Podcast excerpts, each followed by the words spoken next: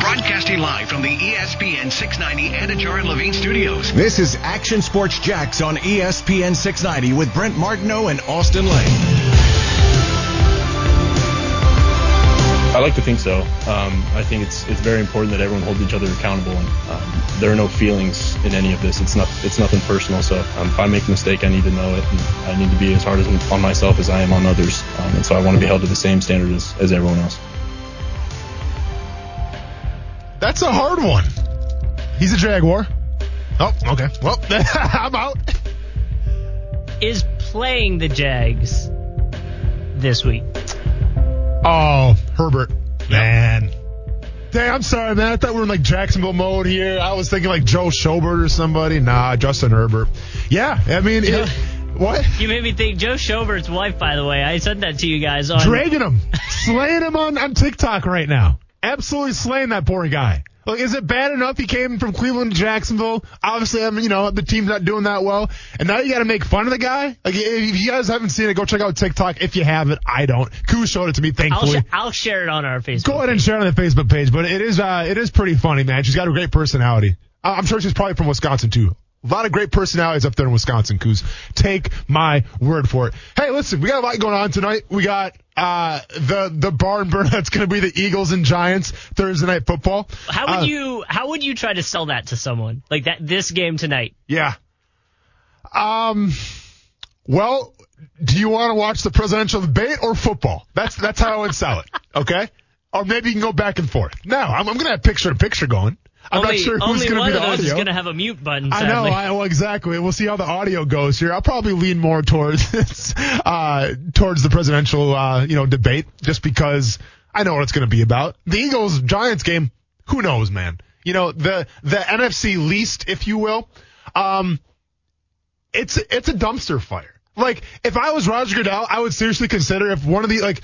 So let's say uh, in a perfect world that the champion of the, the NFC East wins maybe six games and they go to playoffs. If I'm Roger Goodell, shutting it down.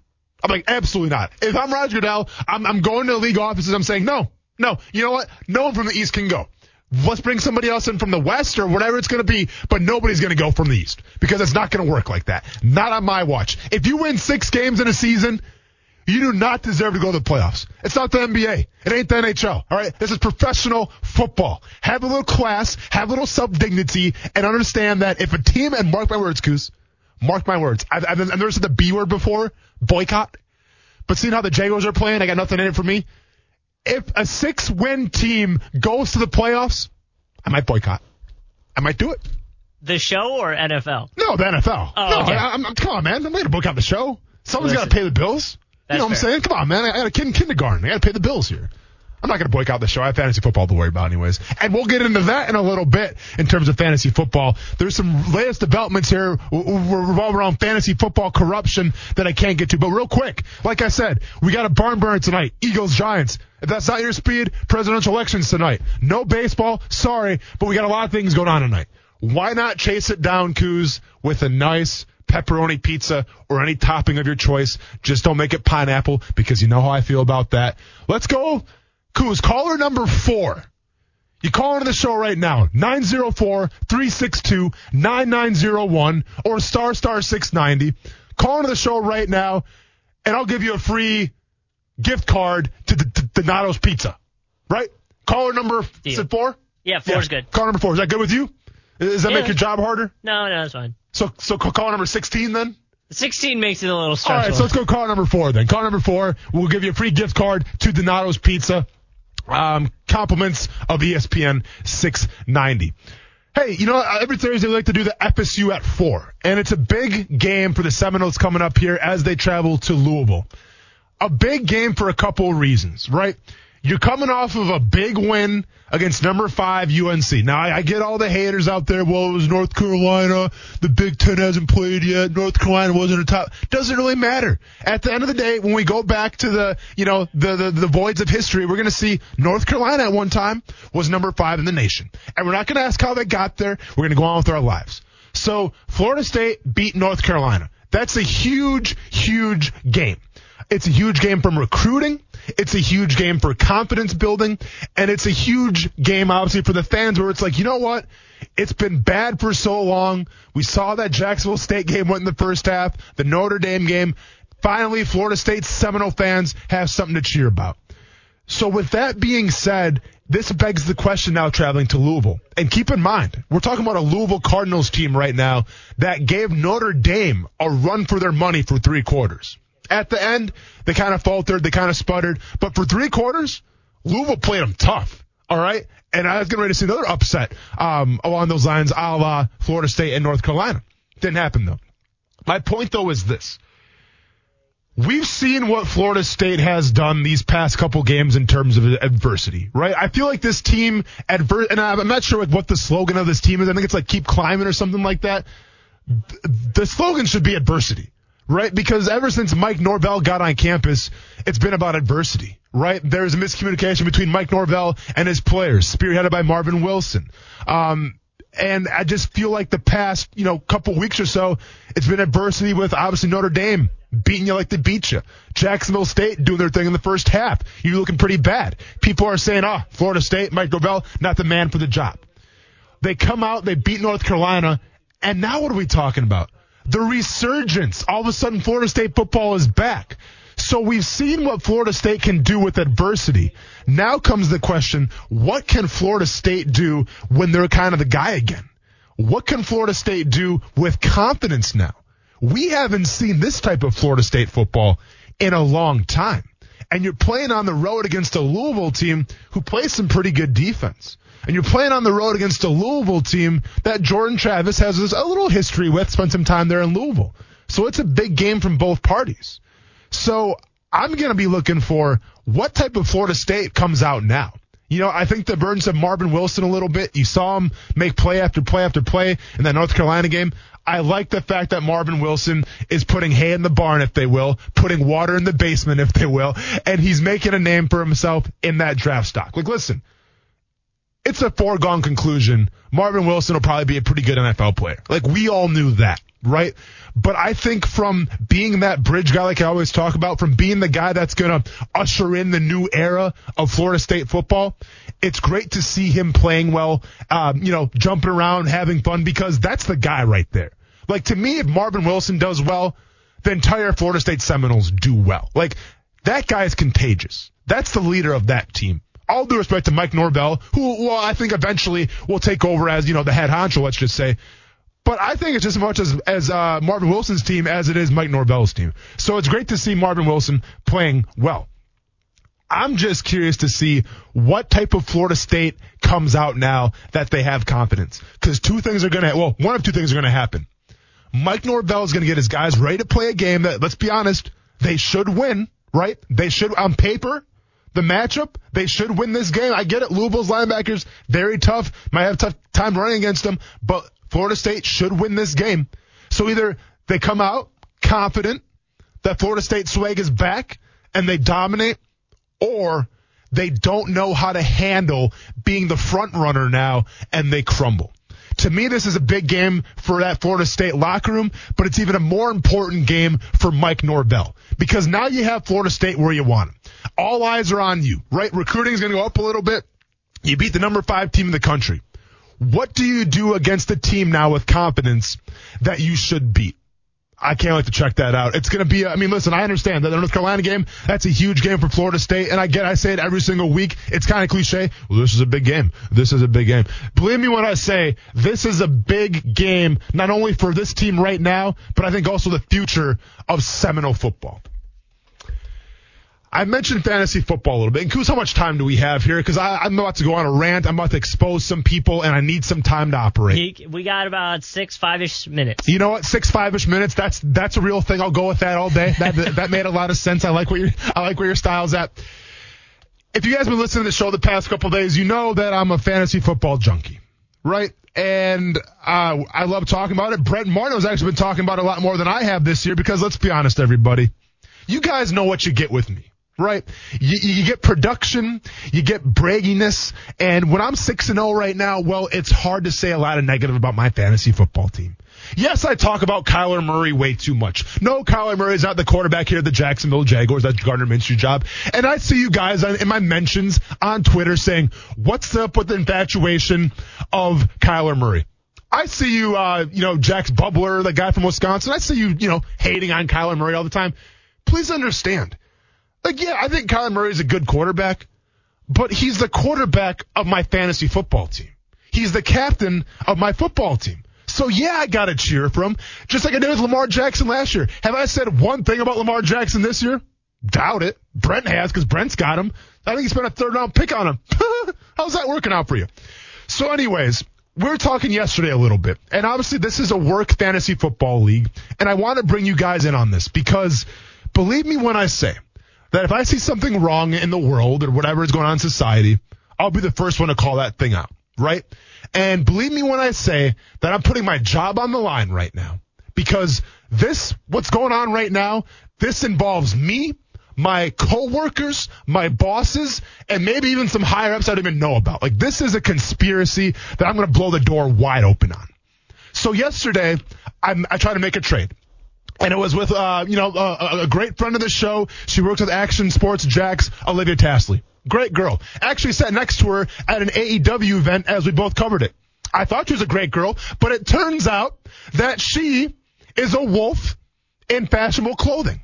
And here's why. Yesterday, I tried to trade her Josh Allen and Mark Andrews for Travis Kelce and CeeDee Lamb. She doesn't have a quarterback right now. She was going the waiver wire. She was going with Carson Wentz as her starting quarterback. She is a quarterback away from having a fantastic team. And I said, you know what, Olivia? I like you. You're a good girl. Let me go ahead and facilitate that quarterback need by trading for Josh Allen. Now, yes, Mark Andrews has underachieved last year, but y'all got a short memory if you think Mark Andrews isn't a good tight end. So that was the trade. Josh Allen, Mark Andrews for CeeDee Lamb and um, Travis Kelce. I bring it up on the show. What does Brett Martineau do? makes fun of me, says I'm, I'm, I'm in the wrong, doesn't even give me a chance to defend myself. And this is why I'm talking about it right now. Because I know what side Brent Martineau's on right now, and it's not my side. Like I said, this is a conspiracy, and it goes higher up. So Brent Martineau made fun of me. Kuz, what did you say about it? You, you weren't that turned off about it. I thought that trade was okay, and then we started talking about how she had picked up Carson Wentz, and yeah. the last two weeks his numbers were decent, so that's kind of where we but, left it. But but it wasn't like such a crazy trade where I was like, whoa, I mean, like you should, have, like you know, you see you see where I was coming from, right? Yes. Yeah. So right now, I think you're neutral. I don't have a good read on you quite yet, but you're like Switzerland right now. So with that being said, we're all good coos. So imagine my shock and my in, complete disarray when I look at the trade wire this morning, because keep in mind, I'm running this fantasy football team, and I see that my boss, the guy who brought me on in the first place, the guy who's writing the paychecks, Nick, we call him, Nick has traded, and this is not an exaggeration, Nick has traded Russell Wilson, the, the, the probably the MVP coming up here of the NFL season, has traded Russell Wilson for, get ready for it, Tyler Higbee, and Ryan Fitzpatrick. That's where I'm sitting right now. And, and, and I can't help but be reminded of a, of a famous quote from the movie Pool Hall Junkies where Christopher Walken, his character, is talking about how the lions and the, the hyenas, they live together. And every once in a while, the king of the jungle, me obviously, I'm a fantasy football champion last year, gonna win it this year again. Me being the lion is getting circled right now by hyenas. Brent Martineau, Olivia Tasley, Boss Man Nick, they're all circling. You know why? Cause I'm a nice guy. And people take my, mistake my kindness for, what's up, Coos? We are? Okay. Mistake my kindness for arrogance. So with that being said, I'm just gonna say it right now. I, I see you hyenas. I see you guys circling in. And you better not, listen to me you better not pray. Oh, I guess you better pray. You better pray. Sorry, I'm a little emotional right now. You better pray that I don't see Olivia in the finals. I don't see Nick in the finals. Or I don't see Brett, Brent Martineau in the finals. Because at the end of the day, sometimes a Lion's got to remind you who he is. And I'm getting pushed to my limit. I'm getting cornered right now. And I'm about to remind everybody what, what the Lion does. All right. Now that that got vented out and everything like that, the conspiracy has been blown. Let's switch back to UFC a little bit. And listen, we, we had great golf conversation yesterday, right? And, and I was here for it. I didn't take part in it. I listened. I ate my lunch. But since Brent Martineau is on his way back from Streamsong right now, and I'm not, I'm not the most avid golfer, and some people like to call me Thanos, right? Because I, I believe in balance. I believe if we talk about golf on one day, well then guess what? I talk pro wrestling or UFC the next day. Simple as that. And since that being the case, and since Brent's not here right now, I'm going to my second uh, interview of the day, let's just say, regarding MMA. And this guy needs no introduction. Um, I think he's one of the biggest journalists in the world in any sport, but obviously you know him from UFC and you know him from some NBA talk too a little bit. He's on ESPN. Um, you, you can see him with Daniel Cormier. You can see him with Chael Sonnen. We're happily uh, joined right now by the one and only Ariel Helwani. Ariel, man, how you doing?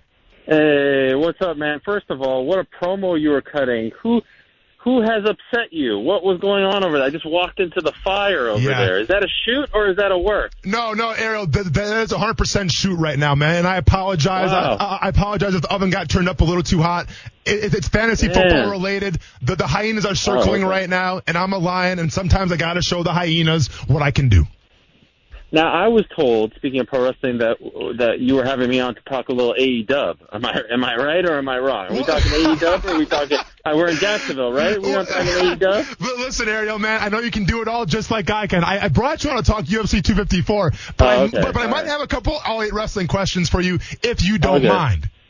No, no, it's all good. It's all good. Let's talk UFC. All right, cool, cool. So check it out. So we got UFC 254. Uh, you know, this Saturday, I believe a, two o'clock start time for the, the main event. If I'm not mistaken, correct? Correct. So two For o'clock the main start card. Time. Yeah, main card. Main event will be around five. Okay, great. thirty-five. Great, thank you. Yep. So we got the main event going on on five, and listen, I could talk mixed martial arts and UFC with you all day. I don't have that much time, unfortunately. So we got to talk Oh, about look at you. Gaethje and Khabib, right? And Yes, we, sir. when we talk about Gaethje and Khabib, if I'm trying to explain it to a casual MMA fan, I explain it like this.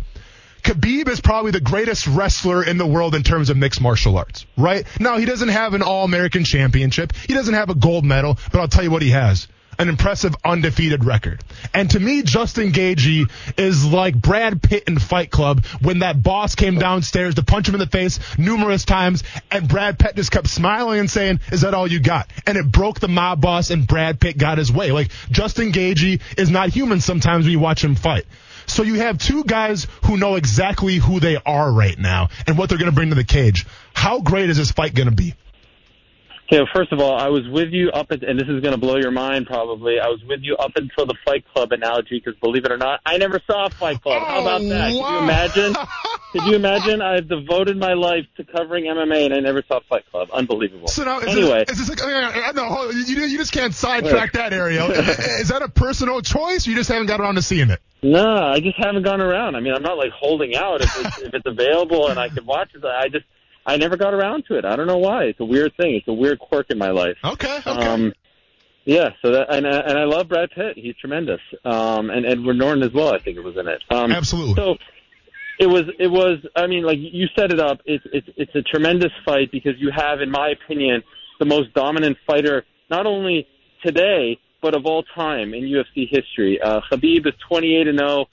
He's trying to get to 30 and 0 before potentially retiring. He's only lost one round in his UFC career officially, and that was round three against Conor McGregor. And the guy is amazing because, as you said, he's a tremendous wrestler. He's a tremendous grappler. We know what he wants to do. Everyone knows what he wants to do, and yet he continues to do it. And he's so good at what he does. He is so dominant, so strong, so powerful. But I think, truthfully, that Justin Gaethje will be his toughest opponent in the UFC to date. Why? Justin Gaethje is a former All-American from Northern Colorado University. He's a Division One wrestler. He has incredible striking skills. He has power in his hands. If he could keep this fight in the middle of the octagon and not get pushed up against the cage and not get taken down, if he could keep it in the center of the octagon, use his leg kicks to keep Khabib at bay, and then we talk about a, a striking match, a kickboxing match. He's a better striker than Khabib. And we talk about his power. He has more power than Khabib. Dangerous things will happen. So that's the key to this fight. And I think considering his wrestling background and considering just how tough Justin Gaethje is, he has a legit chance in this fight. And, you're absolutely right, Ariel. And listen, and I talked about the Chael a little bit earlier on the show. We had Chael Sonnen on as well, so it's a little uh, Oh, look at double you. dipping uh, Why do in you have MMA. me on? Oh, You oh, had oh, Chael already. What do you need hey, me Ariel, for? because I'm t- talking wrestling, I'm talking NBA too with you a little bit, man. So you, you can do it all, man. I got respect for you. I got respect for you. But I think you're absolutely right um, in terms of Justin Gaethje's skill set. And if you go back to his last fight against Tony Ferguson, which was on a little bit of a short notice, listen, he passed with flying colors. Everyone is afraid of Tony Ferguson because of the violence that he brings. Justin Gaethje stared that down and said, bring it on. And obviously you saw that outcome. I want to go back to two fights ago, and I talked with Chael this a little bit. I want to go back to Al Iaquinta, and I want to go back to Khabib. To me, that fight was very telling because in the fifth round, and keep in mind this was a short notice fight as well, but in the last round of that fight, Al Iaquinta started jabbing Khabib up a little bit. I don't want to see say Khabib was tired or anything like that. And Al Iaquinta is a tough dude in his own right, a great wrestler. But the fact that Al Iaquinta got off a little bit on Khabib kind of leads me to believe, well, and with all due respect to Al Iaquinta, Justin Gaethje, I think, is on a different level than, you know, Al is. So with that being said, I mean, should I think, like, should I put so much stake in that fight right now? Or should I just say, well, look what happened with Dustin Poirier, and I should move on? Well, you know, I remind you that Dustin Poirier actually tagged uh, Khabib in the second round and, and, and seemed to have rocked him a little bit. And so, yes, there are openings there. Um, Khabib's team will tell you that he was just playing around with Iaquinta at that point and just kind of wanted to show off his uh, his improved striking. That's what his Yeah. team will tell you. I don't know if I buy that. I think Iaquinta did a great job on 24 hours notice. I don't know if you know one plus one equals two here, but here's the big difference: Gaethje's a better wrestler than both of those guys, and he's just so tough. The guy doesn't know how to give up. And if he keeps this into that sort of calm, cool, and collected fight that he's had in his last four fights, and in particular against Tony Ferguson back in May, I really do think he has a chance. The massive key in all of this, and I'm sure Chael said the same, don't get the fight up against the cage. If you're up against the cage, it's it's it's it's elementary at this point. That's where Khabib does his best work. You got to keep the fight in the center of the octagon. You got to control the octagon and make him fight you there. Ariel, you know, we've, had Dana White on before, and listen, I understand his job as a promoter. You got to hype everything up. I mean, obviously that's your job. If you can't hype stuff up, you're probably not that good at your job. With that being said, though, on Monday he said it was trending as it's going to be the biggest fight of all time. Now, let's be honest. In the states, when you air this thing, you know the, the main card starts at 2 p.m. Um, you got college football to worry about. Obviously, I'm gonna be tuned into that as well. Um, one Yeah. could wonder how the numbers are going to do in the states, and one could also wonder. Let's keep in mind here. I'm a I'm an MMA purist. I fight myself. Obviously, I'm going to watch this fight. I'm excited for this fight. But you have two blue collar guys who don't really give you the sound bites per se. They let their skills do the talking. Do you see this fight trending? I mean, obviously around the world we're talking about here, trending as the biggest pay per view of all time, or are those numbers going to be a little inflated? You think? No, I don't. I mean, and that's just me being honest. Um, you said it. You're going up against college football in the fall, the return of Big Ten. There's a lot right now on television as far as sports are concerned. It's a, it's an odd time. It's 2 p.m. Fans aren't used to that. I, I keep getting texts up until today. Is it really at 2 p.m.? Why the change? People are a little bit confused because it rarely happens for the UFC. And uh, you- you're talking about like the biggest numbers in UFC history, pay-per-view buys. Why? Like 2.4, 2.5, Conor Khabib. There's just no way. If that happens, I would be utterly blown away. I'd be very, very, very surprised, extremely surprised. That's not taking anything away from this fight. I hope it does great numbers. It should do great numbers. But all those factors combined, look, Dana's going off social media numbers and impressions and things like that, and uh, that doesn't equal pay-per-view buys. We all know this. Like just because a video gets two million views or whatever doesn't mean that two million. You know, so I get what he's doing. He's trying to put it out there. He's trying to get people talking. We're talking about it. But no, I do not think this will be the uh, the highest grossing pay per view in UFC history. Joined by ESPN's Ariel Helwani. Ariel, I got one more MMA question, and then we'll get into the fun stuff real quick. But you mentioned Conor McGregor a little bit, you know, and, and right now there's, I don't even know if it's even official yet, but it's Conor McGregor supposedly and Dustin Poirier. And, you know, being an MMA fan like I am and being a fighter like myself, I understand that sometimes these things can fall through. And I also understand that if you're Conor McGregor right now, you're to fight as the last event on any pay-per-view card. You're not to agree to say, well, you know what, we'll let some champions fight, you know, after me. Like that's not how it works with Conor McGregor. So I guess my question to you is, is there a lot of legs right now to this Conor McGregor Dustin Poirier fight, or are we going to have some trouble in terms of what card do you put it on, where do you put it on, where's it going to be, and all that stuff? It's not a done deal, but it is trending in that direction. January 23rd um, of next year, and it would be the main event. Yeah, there's Okay. no talk of anyone going above it. I mean, Conor's bigger than any belt, so it would be crazy to put someone above him. Gotcha. Okay, so now it's getting the fun stuff. AEW, you mentioned it, Ariel, and I'm sure you watch it just as much you watch, you know, that, that other network over there too. I can't really talk about the other network because I'm not paid to say AEW, uh, but it helps to know Tony Khan. You know what I'm saying? So when we talk about AEW, uh, man, we're about a year into it now. What are your thoughts about it, Ariel? Yeah, I, I like when there's uh, competition. I like when there's another product. It's fun having AEW and NXT going head to head. I will say that I don't watch it as religiously as I once did, but you know, I, I have my finger on the pulse. I know what's going on. I think it's good. It reminds me of the old Raw Nitro days, yeah. and uh, I wish them the best. I think competition breeds success. I think when WWE and even when UFC didn't have competition, you see them getting a little stagnant, a little stale, and I think the type of leaders at WWE and UFC are similar in the sense that when someone's nipping at their heels, trying to come after them, they ramp things up, and that means a better product for the fans, bigger fights, all that stuff. So I wish him the best. I've never met Tony. I've never talked to him. Seems like a great guy. Love J.R. Love Jericho. Love some of the names there, and uh, I think they've done especially a great job in the pandemic um, with their product, with their looks on TV. I think they're doing good things. Well, and you said it. And, and, to me, like, listen, there's a lot to take away from AEW. To, to echo your point a little bit, I think the greatest thing right now that it's competition, and with competition, obviously the results um, they get elevated a little bit. So I think it's good for wrestling fans and wrestling purists out there alike. My question to you about Chris Jericho, though, like you talk about a guy who I think he's on his third or fourth decade right now of wrestling, and continues to reinvent himself. Um, I guess just where does Chris Jericho stand in terms of you know some of the greatest of all time? Let's just call it because for what that guy's been able to do decade after decade and reinvent himself. Um, it's a rare thing, and now he's in AEW. Obviously, he's probably the biggest name in there. So, how much of a fan are you of Chris Jericho? Oh, Le Champion, he's the man. he's a he's a he's a Canadian legend, and he deserves all the bubbly that he can get. Y2J was incredible. Lionheart was incredible. Um, I got a chance to interview him last year for the first time, and that was a great thrill. Uh, his dad was a hockey legend. Uh, Jericho is one of the all-time greats in the history of the sport, a great representative, um, or of the business, I should say. And the way, what impresses me most about him is that he is able to evolve and change his persona, change his gimmick, and continue to catch lightning in a bottle, whether it's Lionheart or Y2J, and then the list stuff, and now the champion. Like the guy is just uh, an amazing mind. So I'm a huge, huge admirer of his.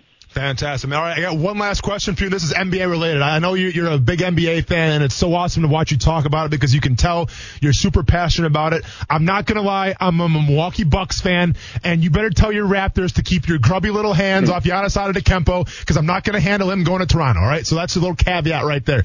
But my question to you, Ariel, is what, is, what are some of your biggest takeaways from the bubble? Because we had so many stories, and it seemed like the bubble was a perfect showcase for guys like Luka, guys like Jamal Murray, and guys even like the Toronto Raptors and Nick Nurse and the job that he's been able to do. What are some of the things that you take away from that NBA bubble this season? First of all, the fact that you know the NBA pulled it off and there were no positive tests. You recall when when they were talking about going there and, and the numbers were rising in that area, Orange County in Florida. Uh, people were saying like you're crazy, you're reckless, all this stuff. And the fact that they got no positive tests was an incredible victory. And then the competition was great.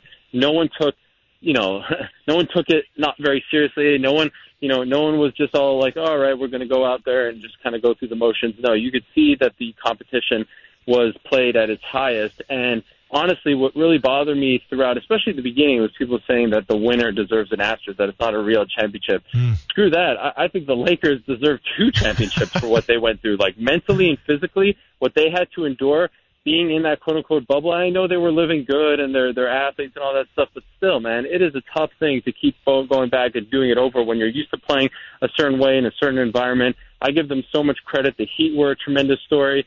Uh, the whole thing was a joy, and and it was very sad when it ended because usually when the league you know, when, when when the season ends, we know that you know then we're getting the draft and then summer league and whatnot. Now we don't even know when they're coming back. Is it MLK Junior Day? Is it Christmas? Is it March? And so I'm a little sad about the state of things, but of course we are sad about everything going on in the world. And I just think that what the NBA did and the NHL, by the way, was Absolutely. nothing short of amazing. Absolutely. Well, we don't talk about the NHL that much because the Tampa Bay Lightning won, and even though I'm in Jack, so I'm not yeah. the biggest, I'm not the biggest Tampa Bay Lightning fan ever. Uh, one final question for you, and obviously I think you're a Toronto's Raptors, uh, Toronto Raptors fan, correct? Raptors and Knicks. I mean, grew up a Knicks fan, but okay. you know now I'm now I'm a, a unbiased sideline reporter, so I just kind of oh, keep it real. Oh, I got you. Well, I guess you know to echo the Raptors question a little bit here. I mean, how impressed are you with what Nick Nurse has done? And like, I, I think like sometimes I think of like the Golden State Warriors. Yeah, maybe Steve Kerr's a great coach, but you also got Steph Curry, you got Klay Thompson, you had Kevin Durant. Like, of course you guys were gonna win. But I think like teams like the Heat now, and obviously the Raptors, they're ushering in a new era where it's like, you know what? You don't have to have those three big stars to be successful if you have great coaching and great camaraderie on your team, you can go far. Would you agree with that? 100%. And it doesn't start with the great coaching. It starts with the great leadership. Masai Ujiri is the real key. He changed the entire culture there. No one wanted to play for the Raptors. And by the way, and I'm not joking here, someone who deserves a lot of credit is Drake. Uh, hiring Drake as their quote unquote global ambassador made the Raptors cool, made people know like, all right, this is a good place to play. It's not Siberia. It's not freezing Canada. They're actually hip.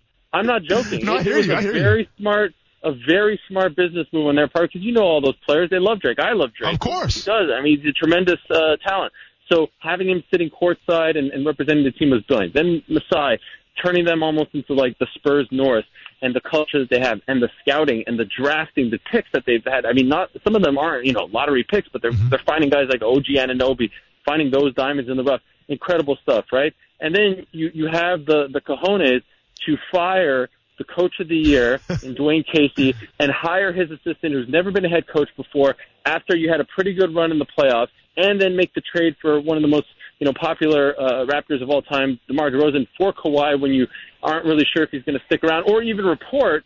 Uh, it's just an incredible thing what he's done, and, and Nurse has turned into the kind of coach that you want to play for, and also the kind of coach who likes to take risks. I remember in December they were down like 25 to the Mavs in the fourth quarter, and he did a full court press. You never see full court press. In the finals, you saw him do a box and one. You never sure. see a box and one. And so I love the way he thinks outside of the box. I love they ha- that they have this culture, this community, this this camaraderie. It's a beautiful thing what they've done with that team. And when you consider where they've come from, when they were the Purple Dinosaur team playing at the Cavernous Sky Dome, it's really an incredible success story.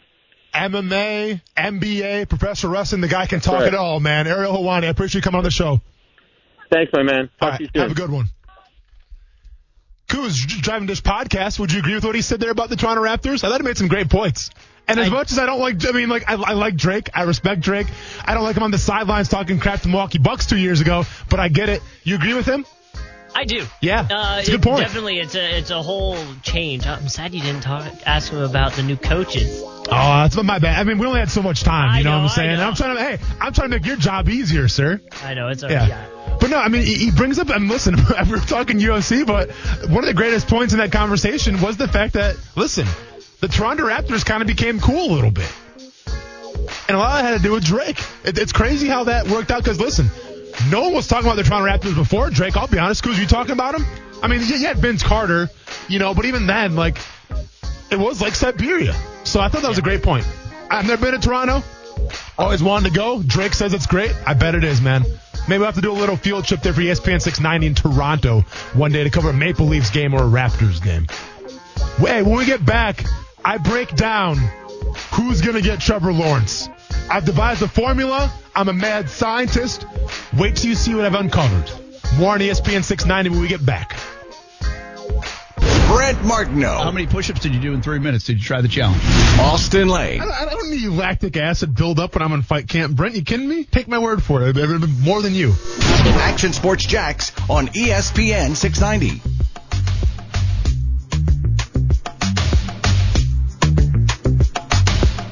You know, uh, I, I agree that talent is there. You know, we just got to be able to continue to put them in the right spots. Uh, and, and when they're in the right spots, we got to make plays. But, you know, I think we have some talented guys on this defense. We just got to continue to get better. We're just young at this point in time. Well, first of all, that, that was Todd Wash, right? I'm sorry, Coach Todd Wash. Yep. So what am I, two for three today on the voice guessing? Not bad yeah, you, you, guys are young right now because, well, you got rid of the older guys. You got rid of AJ Bouye. You got rid of uh, Clarence Campbell. You got rid of Ronnie Harrison. So, yep, you're, you're pretty young right now. Cool. I don't know, Kuz. Do, Kuz, do, do I take the we're young excuse? Like, do, can I accept that? Kuz, you, you've known me for what now? Two and a half years or so? We're homies. Do you think I would accept that too young excuse? Yeah, I think you're cool with it. You think I'm cool with it? No, You think I'm cool with it? Yeah, no, I'm definitely not okay with it. Um, listen, I'm, I'm not okay with it. And I've been very adamant about this as well. I don't think COVID-19 is an excuse this year for coaches, and I don't think youth should ever be an excuse for coaches as well. Like, yeah, you, you have a young team, but that's by design. Like, this is what you guys wanted. And now you're one and five. Um, I don't know what to tell you. You know, like it's, I guess you, you can't have it both ways. Like you can't sit here and cut all your players that, you know, aren't quote unquote buying in and you go with a younger guy who seems to fit the mold a little better. And then you can't tell me like, well, we, we like what we got. Let's just wait and see what happens here, but we like what we got. And then it's one and five and I don't like what you got. And then you use the excuse that they're too young. You can't have it both ways. So either tell me in the beginning of the season, go, you know what, guys, we're young. Let's go ahead and temper expectations a little bit. All right. Um, I don't necessarily like what we have. All right. I think we got some pretty good key. We got some pretty good cogs here in this machine, but it's going to take some time. It's not what I heard. I heard that we like our locker room. It reminds me of that New Orleans Saints locker room that Doug Marrone coached at. Yada yada yada yada. So you can't have it both ways.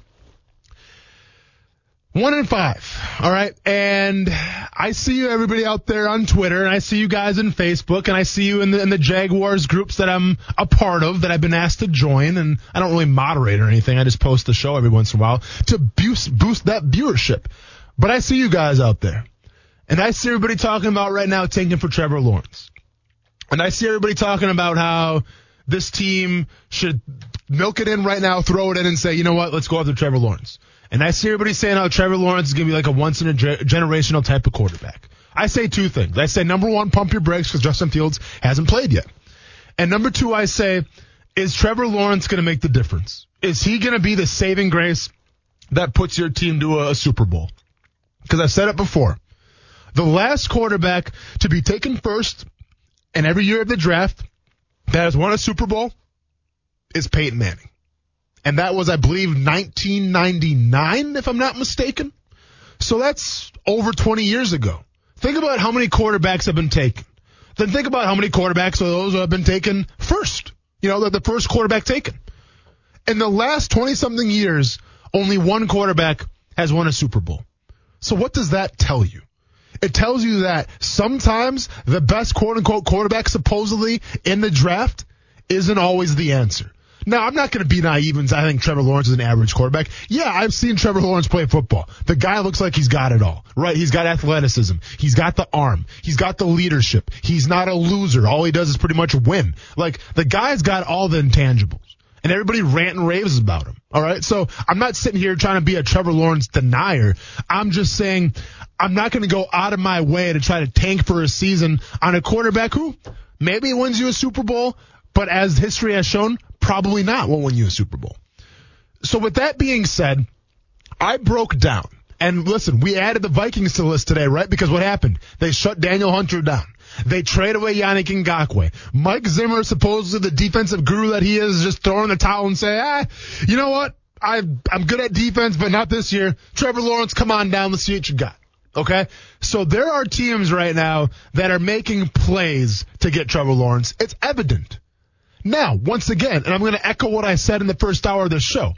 The guys in that locker room, those players, I don't care if it's the star player making $20 million a year or if it's that last guy on the roster who's on the bubble. Every guy in that locker room, I don't care the team, they want to win. They don't want to turn on their radios and hear me talking crap about them. They don't want to read the newspapers if newspapers are still a thing. They don't want to go on Twitter and see everybody making fun of them because they can't win any games. Like, players don't want to go through that. So despite what expectations are for fans out there wanting Trevor Lawrence or wanting them to tank, I'm here to tell you right now because I should know firsthand players aren't buying that. All right. So uh, the, the the players' pride and their egos can apologize to you when they go out there win games and screw up the Trevor Lawrence draft. With that being said, I did a little research. Right. And uh, before I get started here, here's a little caveat and here's a little background information about this research. I looked at every single NFL team that right now, realistically, there's a possibility they can get Trevor Lawrence, depending on record and whatnot. Okay. I then took those teams and I broke down every one of their schedules. Okay. Now that took me a little time. About an hour, but I care about this show. All right. I want to make it a good show. So I took every one of the schedules and with my brain, I basically said, well, do they have a chance to win this game or not? So what, what I, that's going to be called could win games. Every team I'm going to say has some could win games to them. And that essentially states, you know what?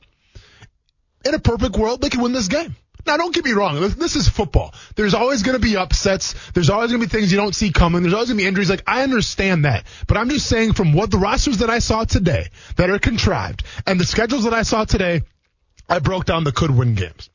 So let's get started now. And this is uh, basically, I'm going by the odds that Vegas has these guys, you know, drafting um, Trevor Lawrence. Um, a little bit of odds to say, like, you know, which team's going to finish worse in the NFL.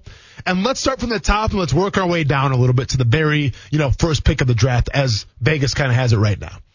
The first team that's actually mentioned, surprisingly, is Los Angeles Chargers. I didn't even do my due diligence of breaking this team down of their schedule and whatnot because at the end of the day, they're too talented of a roster right now to get the first pick of the draft. So with that being said, Chargers, no. Yeah, I get it. They're one and four right now, I believe. Doesn't matter. Like they're they're not gonna get Trevor Lawrence. There, there's no way. Now, and keep in mind they got Justin Herbert as well, who they seem to love as they should, playing right now like a rookie of the year candidate, if you will. But the Chargers, too talented. They're to win some games. Didn't even break them down. Next, which is a little more feasible, we have, you know, Kuz has some ties to this team. Playing tonight, by the way, the Philadelphia Eagles. One, four, and one. I'm convinced right now that they are way too talented of a roster to be, you know, to finish first right now in the league in terms of the draft. That is just, it's not going to happen. Um, they have a lot of injuries right now. Carson Wentz is playing better. And when I broke down their games that they could win, and once again, these are could win games, five. Right? There's five games that they theoretically could win. That's way too many games that theoretically could win to get the first pick of the draft. So Eagles, we'll see you later. They still might win the division with a 1-4 and 1 record right now in case you're not looking. Next team, the Washington football team. This one makes a little more sense. Kyle Allen, not the guy. Dwayne Haskins, you move past from him. Roster is decimated by injuries right now. Defense, you know, is also decimated by injuries. I mean, the whole the whole team right now, Washington, um, it's it's a mess to say the least, right? And keep in mind, and this is also a metric I love to use about this whole drill here, this whole thing that I'm going through. We live in the NFL right now. It's all about offense, right? Well, in almost every offensive metric right now, the Washington football team is either dead last or top three and dead last. So that's a problem. They only average 275 yards a game. Quarterbacks are averaging like 350 a game. And the, the, the, team in general, rushing and passing, is averaging 275 yards a game. Yes, right now defenses are struggling. This is an offensive driven league, and the red, uh, I'm sorry, and the, the football team does not have that. I broke down their schedule. Theoretically, four, and this is generous, four could win games. So, so the Washington football team, they're in the sweepstakes for sure. When we come back here on ESPN 690, I break down the other teams and I say the Jaguars' chances of getting Trevor Lawrence and finishing with the worst record in the NFL. More when we come back on ESPN 690. Sick of being upsold at gyms? My guy, you're currently a base member. For $90 more, I can upgrade you to our Shred membership. For 130 more, you'll be a Swole member. And for just $300 more, you'll reach Sweat Platinum. At Planet Fitness, you'll get energy without the upsell. Never pushy, always free fitness training and equipment for every workout. It's fitness that fits your budget. Join Planet Fitness for just $1 down and $10 a month. Cancel anytime. Deal ends Friday, May 10th. See Home Club for details.